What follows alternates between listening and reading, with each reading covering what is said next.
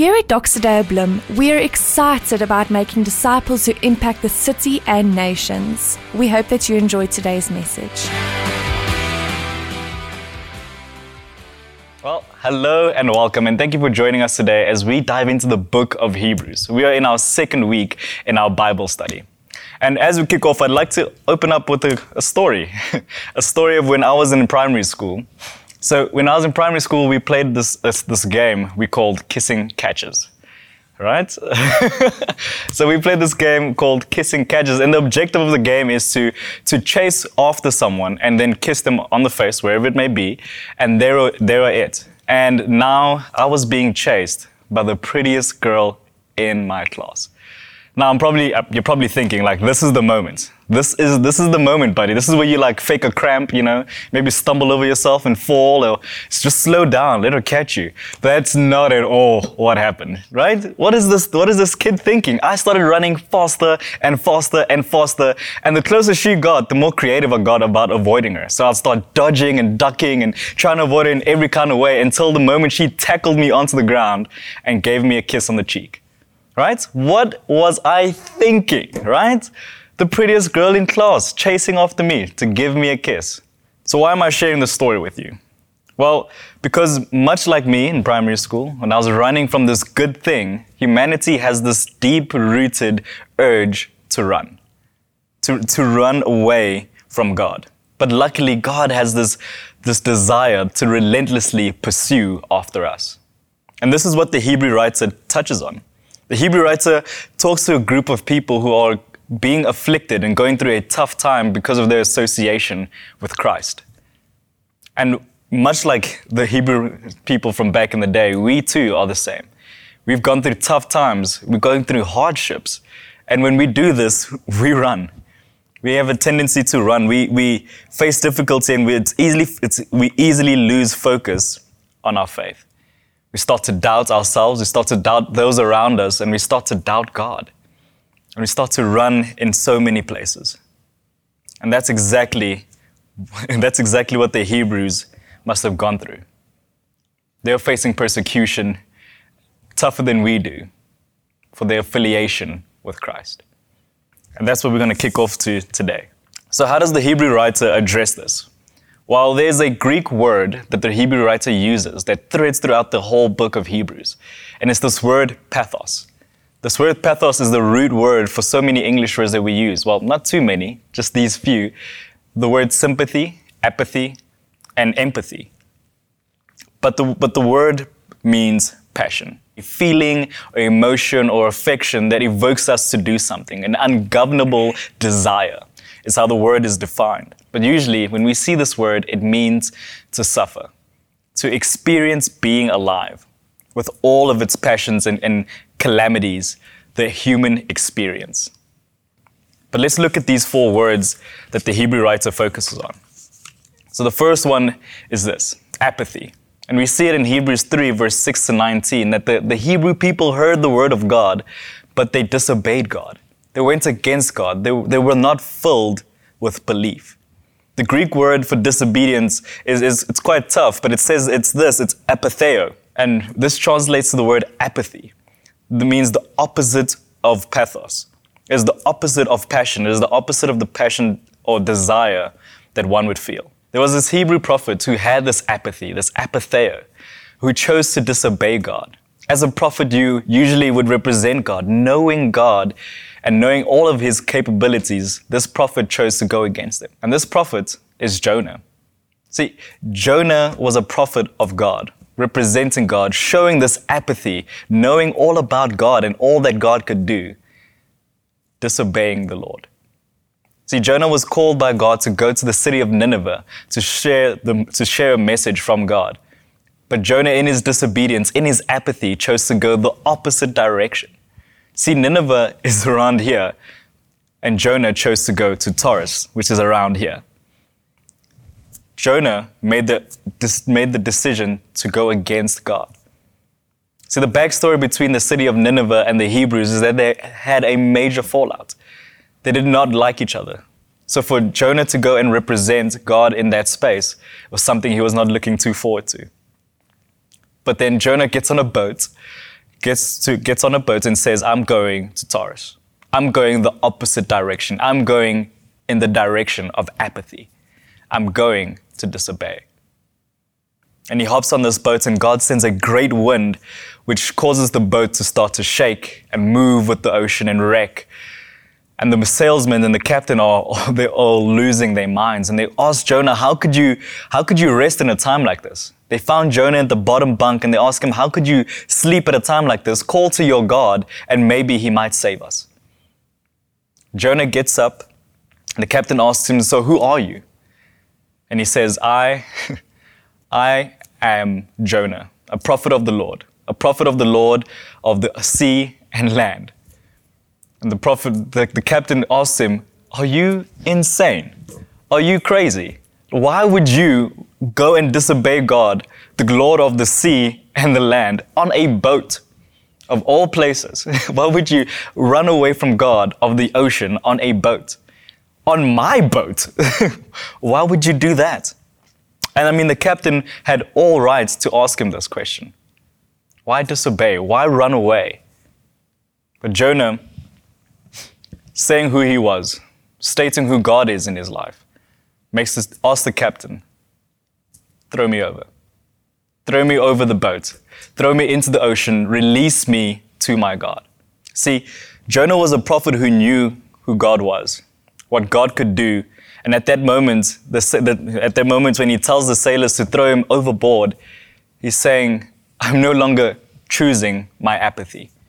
I'm no longer choosing the opposite passion throw me overboard, throw me to God. In many ways, we're the same. When we face times of hardship or times of difficulty, we don't necessarily choose to run to God. We choose to run to Taurus. We choose to run to whatever it may be. We choose the boat. For some of us, the boat could be relationships, drinking, friends, anywhere else. But luckily, no matter how far we run or how far we run away, we can always count on God's relentless pursuit over us. So we all know how this story goes. Jonah falls off the boat, and all of a sudden he finds himself in the bottom of the ocean in a fish. Not only feeling far from God, but feeling far from everything else, far from everyone else. See, Jonah begins to tap into the pathos of God. Jonah begins to pray, and his words are In my distress, I called to the Lord, and he answered me. From the deep in the oh, from deep in the realm of the dead, I called to I called for help, and you listened to my cry. See, Jonah becomes aware of God's pathos. Jonah puts aside his own pathos, his apathy, and taps into God's pathos. So I know what you're probably wondering. Why are we talking about the book of Jonah in the book of Hebrews? Well, it's because the Hebrew writer reminds the Hebrew people of this reality that we can all tap into God's pathos. That even though we have this deep rooted desire to run, God has a greater capacity to pursue. You see, God meets Jonah at the bottom of this dark, deep chasm. And this chasm can often represent how far we feel from God. You see, since our hearts were far from God, God came to us, manifested in the person of Jesus Christ, to bridge the gap between God and man and man and God, between heaven and earth, that we could have relationship with God. See, in the Hebrew, the Hebrew writer puts it so well when he says in Hebrews 2, verse 17 to 18, he says, Therefore, he had to be like his brothers and sisters in every way so that he could become merciful and faithful as a high priest in matters of pre- uh, matters pertaining to God to make atonement for the sins of the people.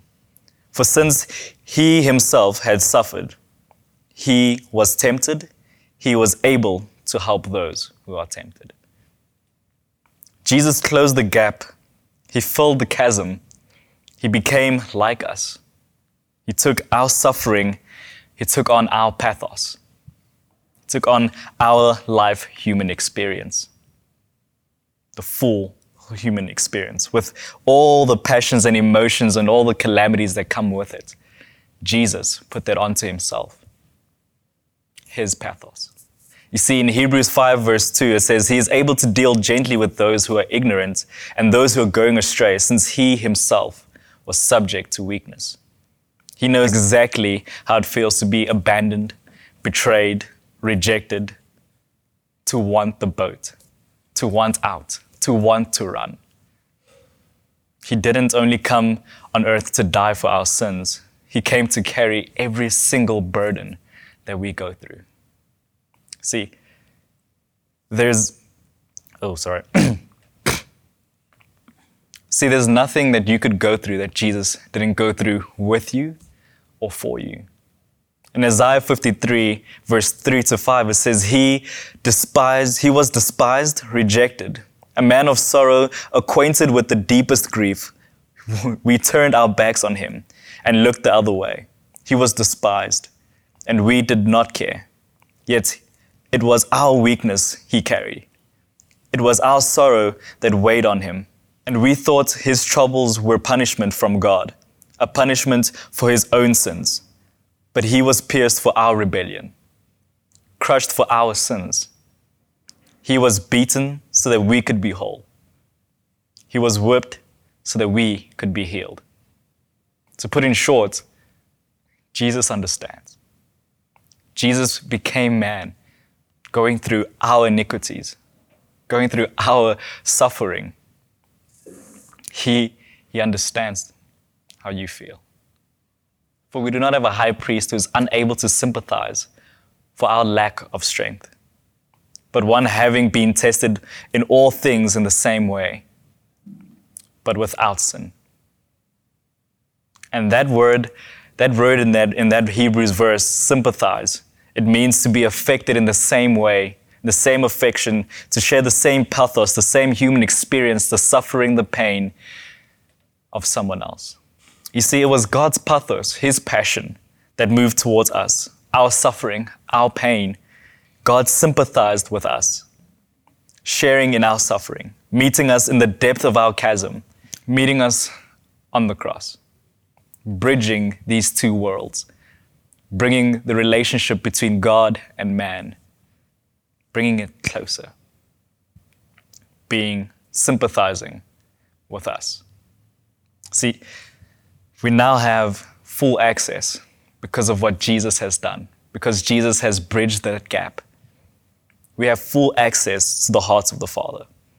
Another translation for the word pathos means pulse, the heartbeat you see, we now have in Christ the Father's heartbeat. We share in His beat. You see, He takes up our pathos. He carries our pain, my pain, your pain, our sin, and my entire life, our entire lives. In Philippians 2, verse 13, it says, For it is God who is at work in you, both to desire and to work for His good pleasure. This means that it is God who works in our hearts. This means that it is Him who shapes us, who changes us with His pathos, His passion, His desires, His ungovernable desires. That we can engage with Him at that level, that we share His heartbeat. I have, before we leave, I want to ask you guys two questions that you can maybe work with. Is this where in your life is your pathos still your own? Where might you be suffering by yourself? Where, need, where do you need to hand over and swap pathos? Where do you need to sympathize with God? And secondly, where do you want to see God's heartbeat in your environment? Where do you want to see His passions transforming your space? Let's pray. Heavenly Father, thank you for reaching out.